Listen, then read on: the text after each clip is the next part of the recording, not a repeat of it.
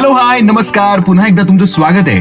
मी प्रसाद देशमुखच आणि तुम्ही ऐकताय स्टोरी जंक्शन मराठी पॉडकास्ट वरची सिरीज द लास्ट चॅप्टर ही सिरीज लिहिली आहे दीपक भुतेकर यांनी प्रोड्यूस केली आहे आकाश जाधव यांनी. बाय द या सिरीजबद्दल तुमचे काही जर फीडबॅक्स असतील तर डेफिनेटली आम्हाला कळवा. Podcast at the rate D format dot in वर किंवा इंस्टाग्रामवर तुम्ही आम्हाला फॉलोही करू शकतात. स्टोरी जंक्शन मराठी पॉडकास्ट नावाने. तर चला सध्या आपली गोष्ट ज्या वळणावर आलीये त्या क्षणाला बोलायला माझ्याकडे काहीच नाहीये. पण काय करतो हा? काय झालं असेल याच? असो तुम्हाला फार वाट पाहायला लावत नाहीये.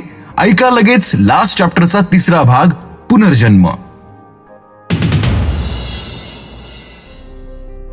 या जगातून कायमचं निघून जाणं ही जाणीवच अत्यंत भयंकर असते बरं का? वाटलं आपण मेलो आता डोळे उघडल्यावर फक्त अंधार असेल डोळ्यासमोर. पण प्रत्यक्षात डोळे उघडल्यावर मी एकटाच जमिनीवर आडवा पडलेला होतो. आजूबाजूला लोक जमलेले होते. कोण काय बोलतंय काहीच कळत नव्हतं. पण त्यातला एक ओला चिंब व्यक्ती माझ्याकडे रागाने नुसताच बघत होता. नाका तोंडात गेलेलं पाणी अजूनही खोकल्या वाटे बाहेर पडत होतं. क्षणभर तसाच पडून राहिलो. जरा बरं वाटू लागलं तसंच कानावर शब्द पडायला लागले. काय रे बाबा कोण तू? जीव देत होतास की काय? नाहीतर काय? इतक्या रात्री जलक्रीडा करेल का पाण्यात? अरे तुला जीव केवढा? इतक्यात कंटाळाच आयुष्याला? काय झालं भाऊ तुला? महादेवाची कृपा वाचला थोडक्यात. बरं झालं हा वेळीच आला. नाहीतर तू आज असे एक नाही कित्येक जणांचे आवाज कानावर येत होते. मी उठायला गेलो तसा पुन्हा एकदा खोकला आला. जर मोकळे वाटलं. गर्दीत नवीन आलेले लोक काय झालं काय झालं? असं आजूबाजूच्या लोकांना विचारू लागले. लोकही मोठं रंगवून रंगवून सगळं सांगू लागले. काय सांगू भाऊ? मी इथं चिलम ओढत बसलो होतो. हे पोरग त्या नारो शंकराच्या देवळाकडून आलं आणि इथं रडत बसलं. पाण्यात उतरलं. मी वरडलो पण. पण हे काटत काय थांब ना. आता मी म्हातारा माणूस. मला कुठे येतोय पोहता?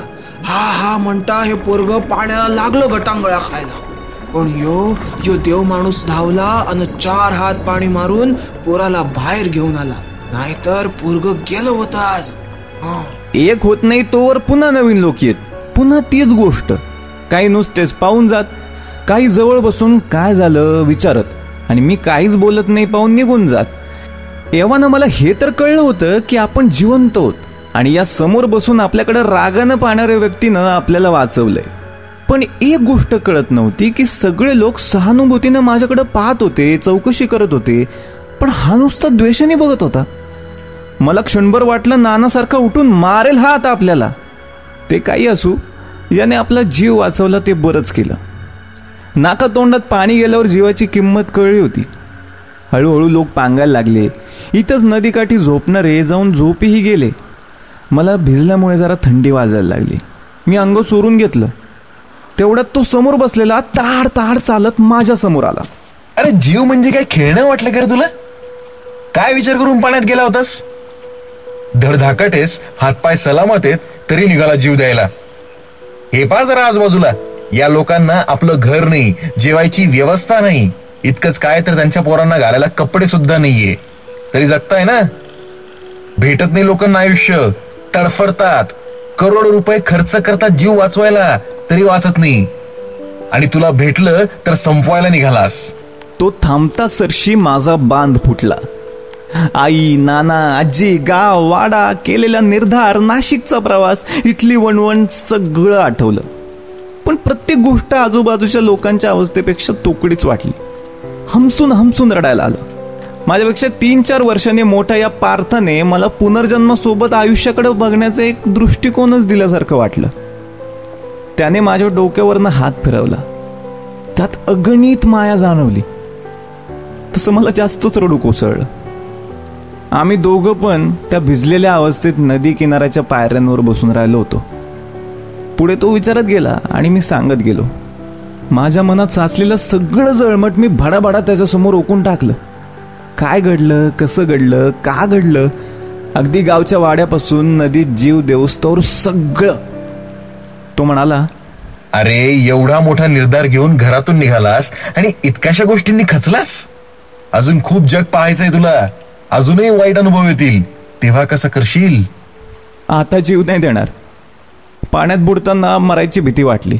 पण तोवर उशीर झाला होता. तो निखळ असला. काय नाव काय तुझं? सचिन. आणि तुमचं? अरे बाबा तुमचं नाही तुझं म्हण. बाय द वे मी राघव. त्याचा मोकळेपणा जरा बरा वाटला. थोडा वेळ शांततेत गेल्यावर तो म्हणाला आता तुझा मरायचा विचार नसेल तर मग चल. कुठं? खोलीवर. कुणाच्या? कुणाच्या काय कुणाच्या? आपल्याच. तुला राहायला जागा पाहिजे ना? तुझं घर इथे? माझं नाही रे. मी पण भाड्याने राहतो.